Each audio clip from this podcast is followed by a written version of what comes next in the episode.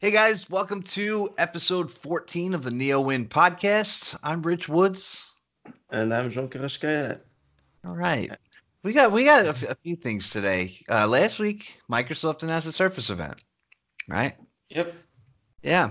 Microsoft event. Microsoft event. Yeah. It is. It's always a Microsoft event. Yeah, I wrote Surface event in the title, and I was listening to Windows Weekly last week, and Paul Thurrott, rightly so, mentioned that it's really a Microsoft event. Like, calling it a Surface event isn't entirely accurate. You know, they're going to get up on there and talk about the modern life stuff and, you know, the modern desktop and the modern everything. So, which is about time, because we've been waiting. The rumors have been going on forever. They always do. So, you know? Yeah, that's true. But we expected it down, so that makes it even worse. It's just, especially since Brad's book. You know? I don't know if you read Brad's book, but he had a lot of rumors in there. It's called Beneath the Surface for anyone listening, and it's pretty good. But he had a lot of rumors in like the last chapter about what's coming, and that's where all these rumors started, was with that book. But like the AMD Surface laptop, I don't know, a bunch of stuff that he said they were waiting for Ice Lake. So Ice Lake's here. Oh, they could do that. Yeah. Yeah. That's what do you think we'll see? Oh, obviously laptop, right? That has to be it. Yeah. That's like a staple. They always refresh those almost on a yearly basis. Yeah. I would say it's almost all of them could be refreshed by now. Maybe not the Go. That's probably the exception. I don't think we'll see the Go. I think we'll see a book 3. Yeah, the book 3. I was reading an article. I think they all make sense except maybe the Go. You say the Studio 2 probably is not very likely because there's not been any new chips. But there has, because they used the last gen chip when they announced the Surface Studio 2. So there already was a new chip when they announced this product. Yeah, now there's another one, right? Because they were up to 9th gen. They used 7th gen, and now we're in 9th gen H series. Yeah, so there's new CPUs for them to use. I don't think they will though. You know, like a telltale sign is always that, like, if you look in the Microsoft store, like the Surface Book 2, the Pro 6, and the Laptop 2 have been heavily discounted for a few months now. They run these sales, they run them for a month, and then for a week they're full price, and they're back to being heavily discounted. There have been no sales on the Go or the Studio 2. Although those products absolutely should be refreshed. I don't think that's coming next month. Oh, you know? Okay, yeah. I'm saying, I think they should, but Microsoft makes a lot of bad decisions, so I see your point. But I'd like to see a Snapdragon 850 Surface Go. I was thinking the exact same thing earlier, an 850 Go and then the XCX on the Pro 7. That would be a nice. Yeah.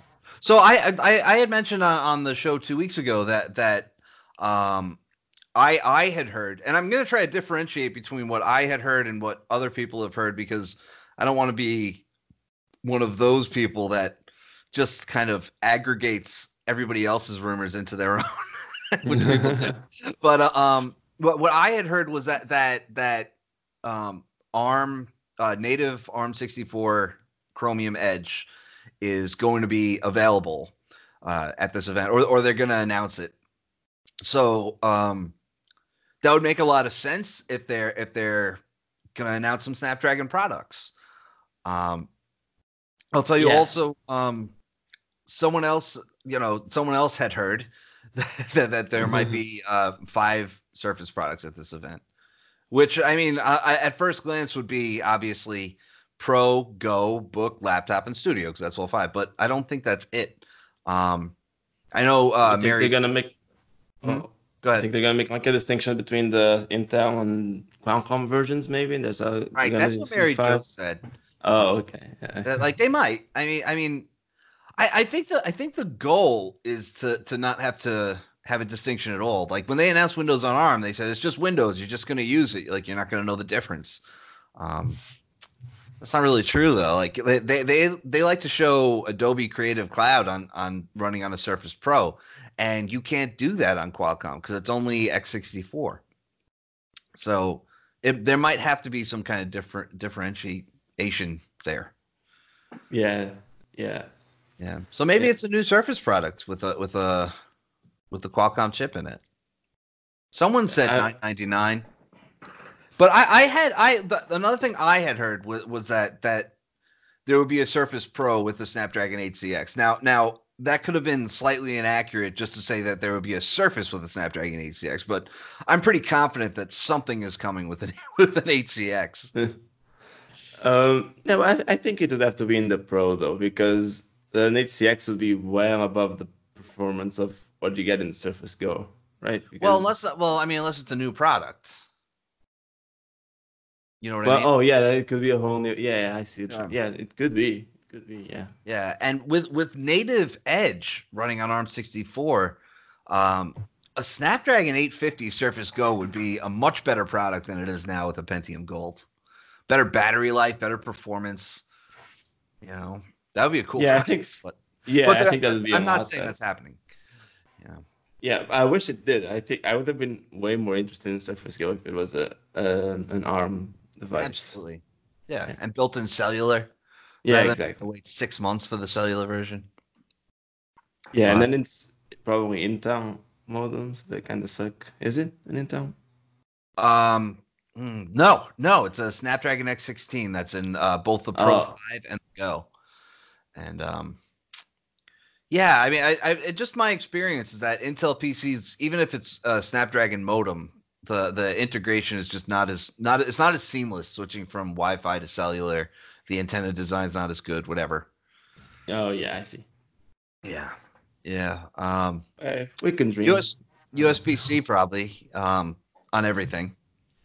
You know, which is about time as well. But they won't get rid of Surface Connect. Do you think they will? I don't think they will. No, sadly, no. Maybe next year. Maybe. And what we're talking about is Pro and laptop, right? Because... everything else has USB-C already. I suspect it'll be USB 3.1 Gen 1 again.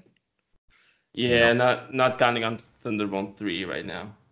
No, definitely not Thunderbolt 3. And one of the reasons for that is going to be that the Surface laptop is apparently AMD.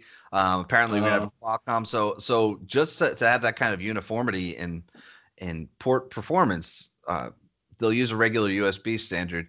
And sadly, it's not even the newest one. Like it's not going to be USB 3.1 Gen 2 or USB 3.2, which there are no devices with USB 3.2 yet. So definitely not that. But Surface Connect is USB 3.1 Gen 1. So I suspect that they don't want to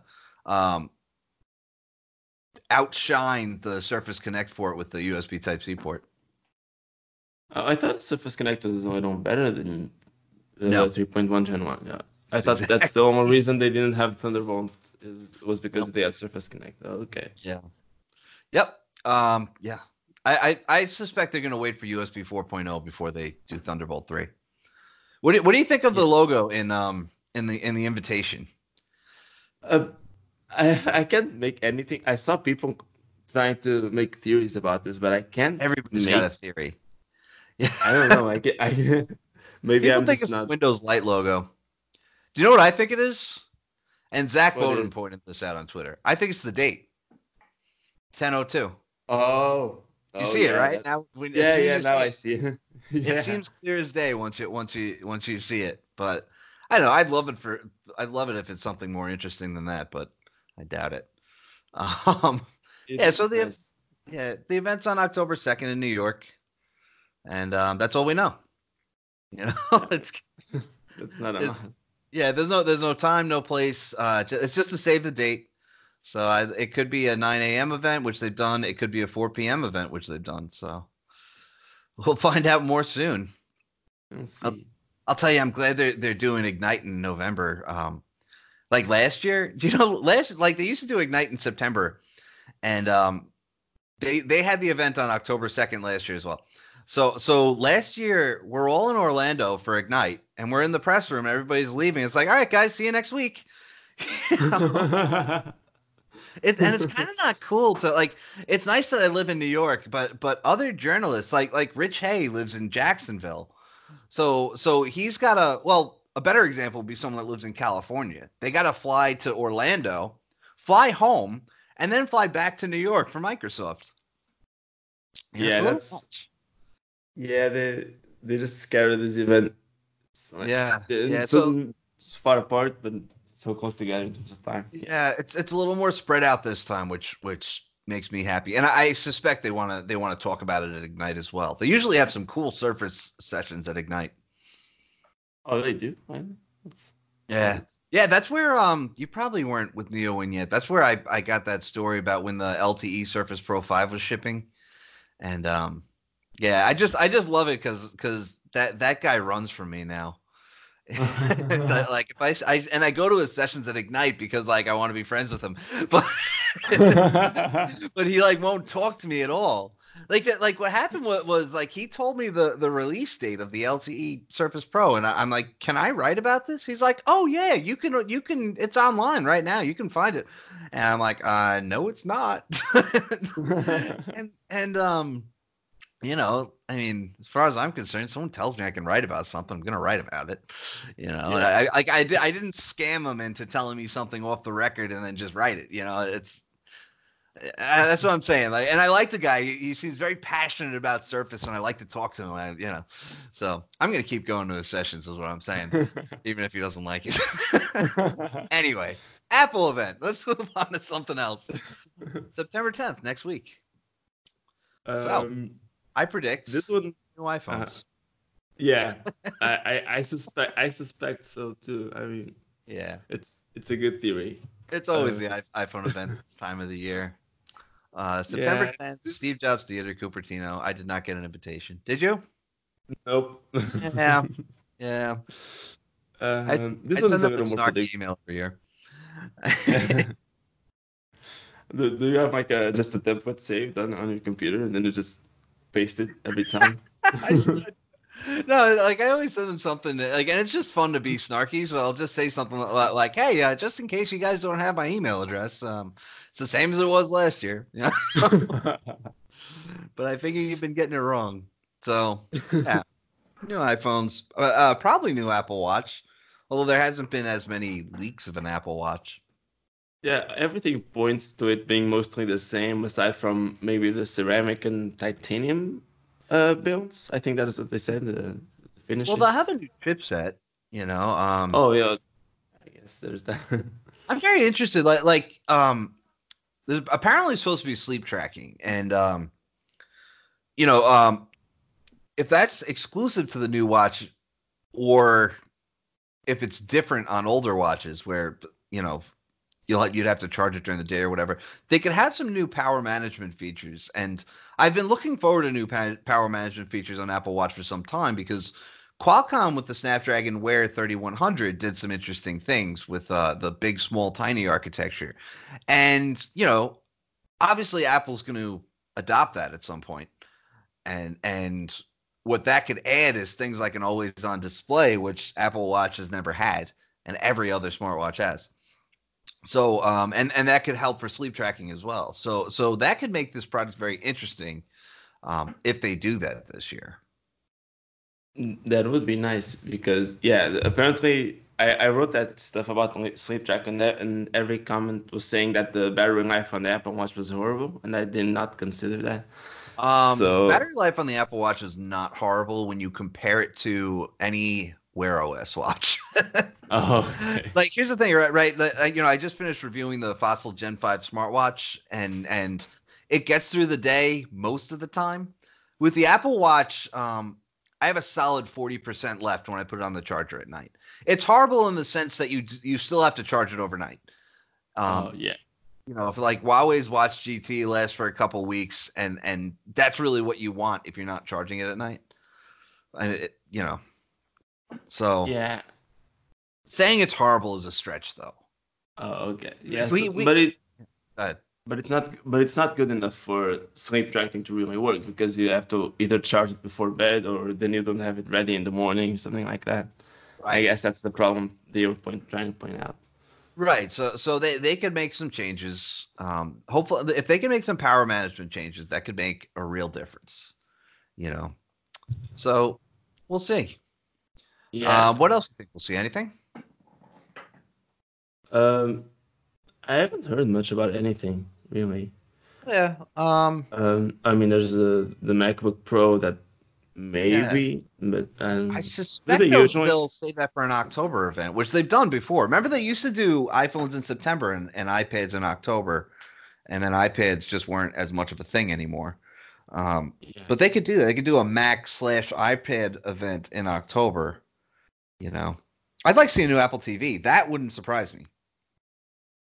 What would you change? Yeah, how old is the current one, the 4K one? Yeah, which by the way works brilliantly still. But what I would expect is just beefier internals and being a big Apple Arcade thing. You know.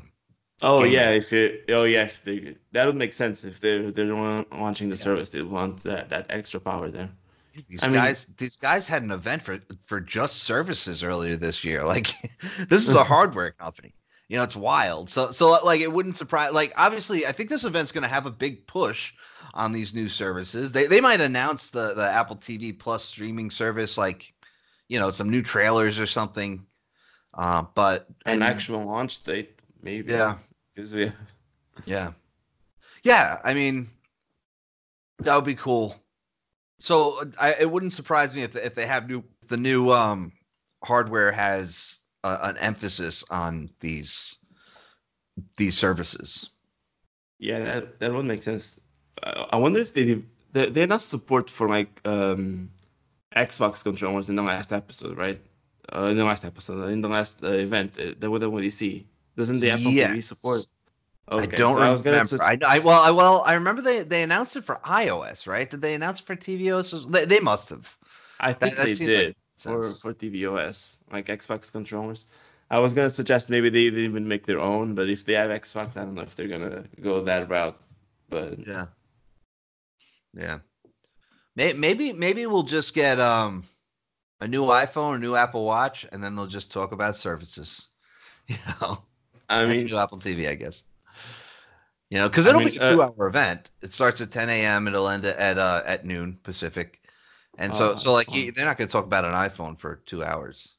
Oh yeah, no, that's not going to happen. So it's iPhone 11, iPhone 11 Pro, and iPhone 11 Pro Max. Because that sounds great. Yeah. Well, apparently, according to Renee Ritchie of iMore. Oh, I watched that video. Yeah, you did watch that video. I did. Just sent the link, and that was funny.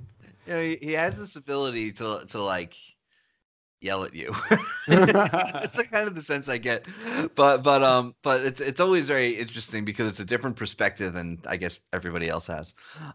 But if the 10R is like if people saw the 10S as the main model and 10R as a lesser model, and then 10S as Max is as the best model, then that's a problem because people just think of iPhones as costing $1,000 when the regular iPhone still costs $750, which is not a huge stretch from what they've always cost, which was they used to be $650 for years, and then I think it was the 8 that was $700, and then it was the 10R was $750. So now that they're just calling it iPhone 11, so that's the main model. And then Pro is the better model. So, you know, still no one's going to want it. But we'll buy it. Apple. The iPhones have that thing about them. And no one really likes them, but then somehow. Then you buy it. You know, it's interesting that people always, like, iPhone users want the best. Or they historically have wanted the best. Right, when Apple announced the 5C and the 5S, overwhelmingly people went for the 5S, but that's because the main model was still $650. The 5C was a cheaper model; it was like a 5 in a different body, and then when they did the 6 and the 6 Plus, and I think they're expecting the 5C to be the top seller. When they did the 6 and the 6 Plus, I think they expected the 6 to be the top seller. But people wanted that 6 Plus. 6 might have been the top seller, but people wanted that bigger model because it had more stuff. You know, it had OIS in the camera, stuff like that. Wasn't a dual lens yet, but bigger battery, higher resolution screen, and that's what people wanted. But in this generation now, I think more people are going towards the 10R just because like they don't want to spend $1,000 for an iPhone. Yeah, that's true. The price for the baseline flagships has really increased since the iPhone X especially. Yeah. It's an important shift that iPhone users aren't jumping at the newest one. They aren't jumping at the best one anymore. So there's that. Yeah, so it makes sense for them to redefine the baseline to be what used to be the 10R. I think I saw the video and I agree. Like, it makes sense. So Windows 10 build 18.362.10019 for everyone in the slow ring, and then we have 18.362.329 in release preview. So 19H2 is on 500 different tracks, and now it's on slightly fewer. Yeah, it's a huge mess. It's a huge confusing mess. It's terrible. I think what they're trying to do is test like every servicing scenario possible. I think that's what they wanted to do. So they added two different tracks with the features turned on and off and slowing. Yeah. And then they made this release preview have the higher build number, which is ridiculous. Right, which means that you can't switch from release preview to slow because you can't upgrade from a higher build number to a lower one. It's impossible. Yeah. So you can't switch to the slow ring. It was really or backwards. You also couldn't switch from the slow ring to the release preview. I tried. I didn't get any updates. So you should be able to though, and apparently I don't know. But like, apparently, I think they're having some issues with people switching rings right now.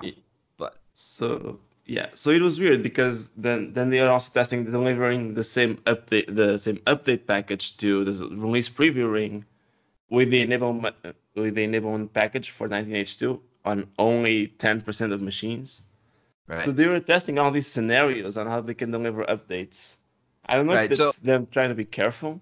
They had four tracks, right? It was slow ring. Slow ring, there was two different builds at any time. Anytime they released a new build, there was two released. And one was features turned off, one was features turned on. Then they did release preview where 10% of people got 19H2 and the rest still got 1903. And the difference with those is that they were the exact same cumulative update, just those 10% of people got an extra package that turned it into 19H2. So you can still what's interesting about that, though, is they were servicing 1903 and 19H2 with the same cumulative update package. But so now everyone on release preview is on the same build and everyone on the slow ring is on the same build. And it's still confusing. So yeah, because the release preview is still ahead of slow ring. It's so strange. Yeah. So I guess now they're going to test another thing where maybe the slow ring has to transition to 18.363 and just testing all these different sort of update paths. I guess that's what they're trying to do. Try to make sure that everything works. Yeah. They've never done anything like this. Where they're trying to they're trying to do it as it's happening. Like this thing has to RTM within, I don't know, 3 weeks. Yeah. it's gotta be ready. So I don't know how they're gonna do that. I don't know how they plan to do that, but you know, it's still like it's on a bunch of branches. It's like they haven't figured it out. And one person used the phrase "building the plane as it's going down the runway," and it's like that's nothing to be proud of. That's not a good thing. Yeah. So I don't know. 19H2 will. It's going to arrive for everyone probably in October. But it should RTM for insiders this month. It is version 1909. Yeah, that would make sense. I think this should be really close because right now I'm guessing the release preview ring and the slow ring should be exactly the same aside from the build numbers. So all they have to do is unify that. So I think that shouldn't be too hard. You would think. You would think that this would all be very easy, but it's not. It's but I'm also not a Windows engineer. it's a little more complicated. I've gotten some background on it at times, and I understand that it's complicated what they're doing. They just might have wanted to think this through before they promised to do it. You know, like they could have worked on this now and then did it next year. You know what I mean? Yeah. Well, I guess they thought that wasn't necessary. Let's just yeah. Well, I mean, we'll see how it goes. You know, we only got a few weeks left. Yeah. I mean, we released the October 2018 update, so at this point, who cares? It's just we've done worse. Talk about the Switch. I know you want to. It's your time. So yeah, okay. So Nintendo had an event, one of the direct things this week, and there were a bunch of things in there, but probably the most notable one is that Super Nintendo games, or SNES, or whatever, whatever you call it, games from the Super Nintendo are coming to the Nintendo Switch Online service. So they launched the service. Yeah, they launched the service last year. It had the NES games from the start. And yeah, people have been making rumors about this since February. There are people discovering code even in the system, whatever, relating to this. So we've been waiting for it for a long time. And yeah, it's final here. They announced it and came out the next day, so that was nice. There's cool Star Fox, Super Mario World, F-Zero, Legend of Zelda, Link to the Past. A lot of cool stuff on there. Yeah, so here's the thing. NES games are classics, and a lot of people like them. A lot of people have fun memories of them. Yeah. But at least for me personally, they're not really good. They don't age very well because they were so... They had to be, at the time, so simplified. There were a lot of things you would either be thrown right into the action, and you have no idea really what you were doing unless someone told you how the game worked. You kind of just had to... either have someone tell you or discover everything on your own. It'd be kind of a mess. You know what's funny is other people would say the exact opposite. I know people who would say the exact opposite. That was like the golden age of video games, and that newer games just aren't good anymore. Yeah. I mean, there's people for everything, but the way I see it, NES games can be fun. I did enjoy some of the ones that I got with the subscription, but yeah. They're just so. Random, kind of, because they don't really tell you a lot about what you're doing, and yeah, it's complicated. If you're talking about more complex adventures like the first Zelda, that was a mess. You had no idea. You just had to find everything out for yourself. You had no idea where to go, where the target was. I never played that game. I love Zelda. Yeah, I beat that game as a child. You know, like some of the issues with games today is that a lot of them don't have much replay value, where like take Halo, for instance. You know, you could spend 12 to 16 hours playing through the campaign, and the only replay value that you're going to get is like any multiplayer stuff that they have available, because you beat the game. You know, Then you take like the first Super Mario Brothers, and like you just play it from the beginning, and then you die and you just start again, you know, and it's not. And the thing about these games is that they don't get old when you have to, like Punch-Out. You know, I talked about Punch-Out plenty of times, and just like you could start at the beginning every time, and it's still fun. Although what you're talking about though, Super Nintendo games were a lot better from that regard of just being dropped in and not knowing what you're doing. Yeah, that was a big shift. That's when games started getting a little more real. You had menus, you had things that kind of more structures, things were more structured and started making a little more sense. Obviously, you had to figure it out, though. You know, it was a good game. All right, I'm not thrashing on it. I know a lot of people love it, and it's, when you think about it, it's kind of an open world game, because you're not being told to do anything. You just go out there and you be who you are, and right. you do what you want to do. There's a lot of value in that for a lot of people.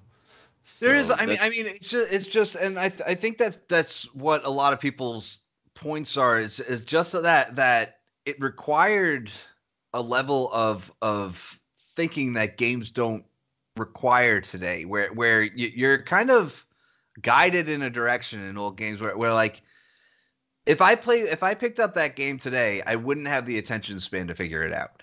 You know, back then I did. You know, you had to pretty much wander around and you had to find the levels, and then you'd find a level, and turns out that's like the fifth level. So you gotta find level one. You gotta find the first castle, and then you gotta find the new sword. And what's interesting is that you had friends playing it that like, you're like, why can't I get past the fourth castle? Like, well, you need the new sword. Like, you know what I mean? It was just different. I don't know. Yeah, it was. Yeah, I had the NES Game Atlas. I still have it. The NES Game Atlas, and I have a map of the whole world in The Legend of Zelda and each of the castles. Yeah. So like that map has where all the hidden stuff is located and everything. It's pretty cool, you know. And yeah, and you have stuff like that. It really helps, and the games can be enjoyable. But you know, it's maybe I don't want to go through the trouble of going one place only to find out that it's not there, and then you have to go back, and then you might have to come back there later because they want you to do things in a certain order, or you know, it's just a big war.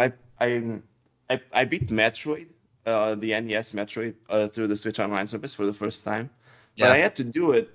I had a map on my computer of the entire field of the game because I had no idea where I was going, and everything looked the same. So if I didn't have the map, I would have known where. We didn't have the internet in the 80s, but we did have maps. We had Nintendo Power magazines. We had that Game Atlas book. It's you know, we had stuff like that. I'm not saying that we just walked into like I don't know how many people beat The Legend of Zelda without any help.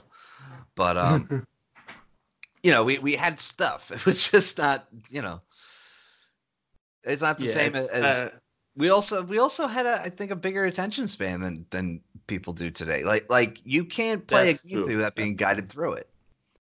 That's very true. I think that's definitely the case with with most gamers today, I think. And that's why games have become these giant campaigns that just guide you through the whole process. A lot of games are just like I've been playing Gears 5 for like a week, and you know, that's all it is. Like you press the LB button, and it just tells you where you need to go, and you go over there. You know, you kill everybody that gets in your way on your way.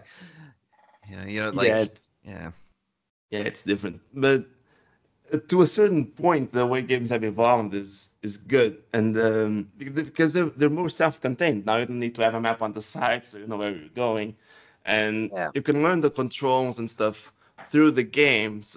But it's just gotten to a point where games do it too much; they guide you too much, and that I can see that.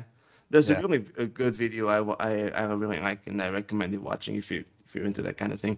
It's called Sequelitis. It's comparing Mega Man with Mega Man X. It's a dude just evaluating the transition from older versions of games to the newer ones. Yeah. And he makes excellent points about how game developers treat their target audiences. It's a fantastic video. I really like that. That's one. Cool. That's a very good video. I like it very much. But so all right, let's move on. We gotta wrap it up soon. So. Android 10's out. That's all there is to say about that. It really is. It's just picked on devices, and a few other manufacturers have jumped, but just one or two phones, nothing really to... You know how big the update is if you're on the beta program? For a Pixel 3 XL, do you know how big the update is if you're on the beta program? How big? No. How big 5.5 megabytes.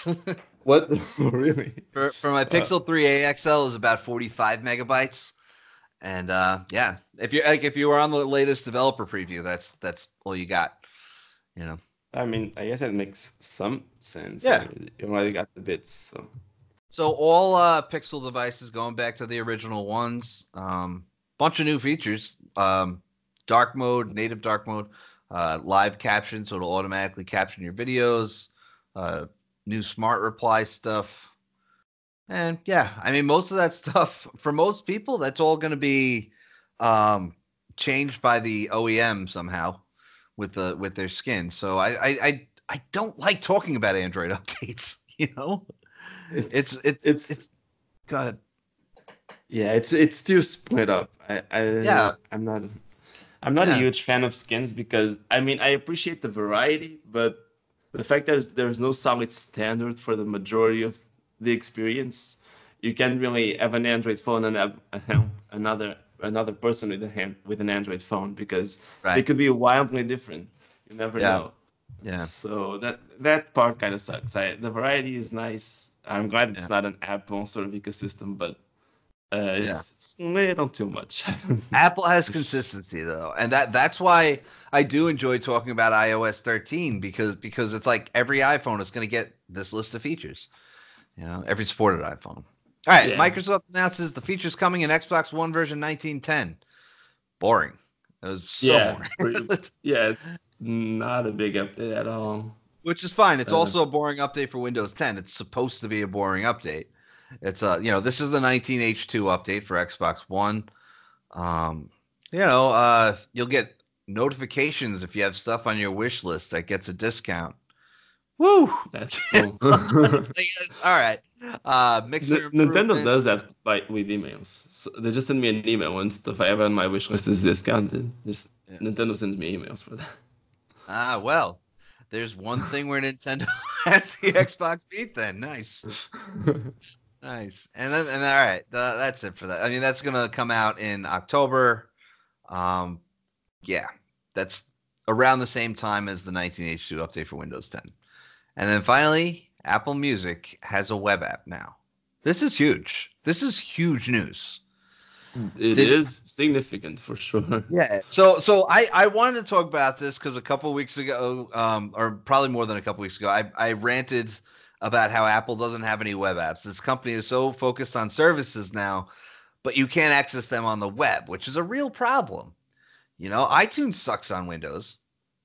Very much. Yeah, it's awful. And they said that they're not splitting it up like they're on macOS. This helps. You know, and I don't know if you saw my screenshot, but I went into Edge, I installed the website as an app, and now it runs as an app on my PC. I have an Apple Music app on my Windows 10 PC. You know, it's awesome.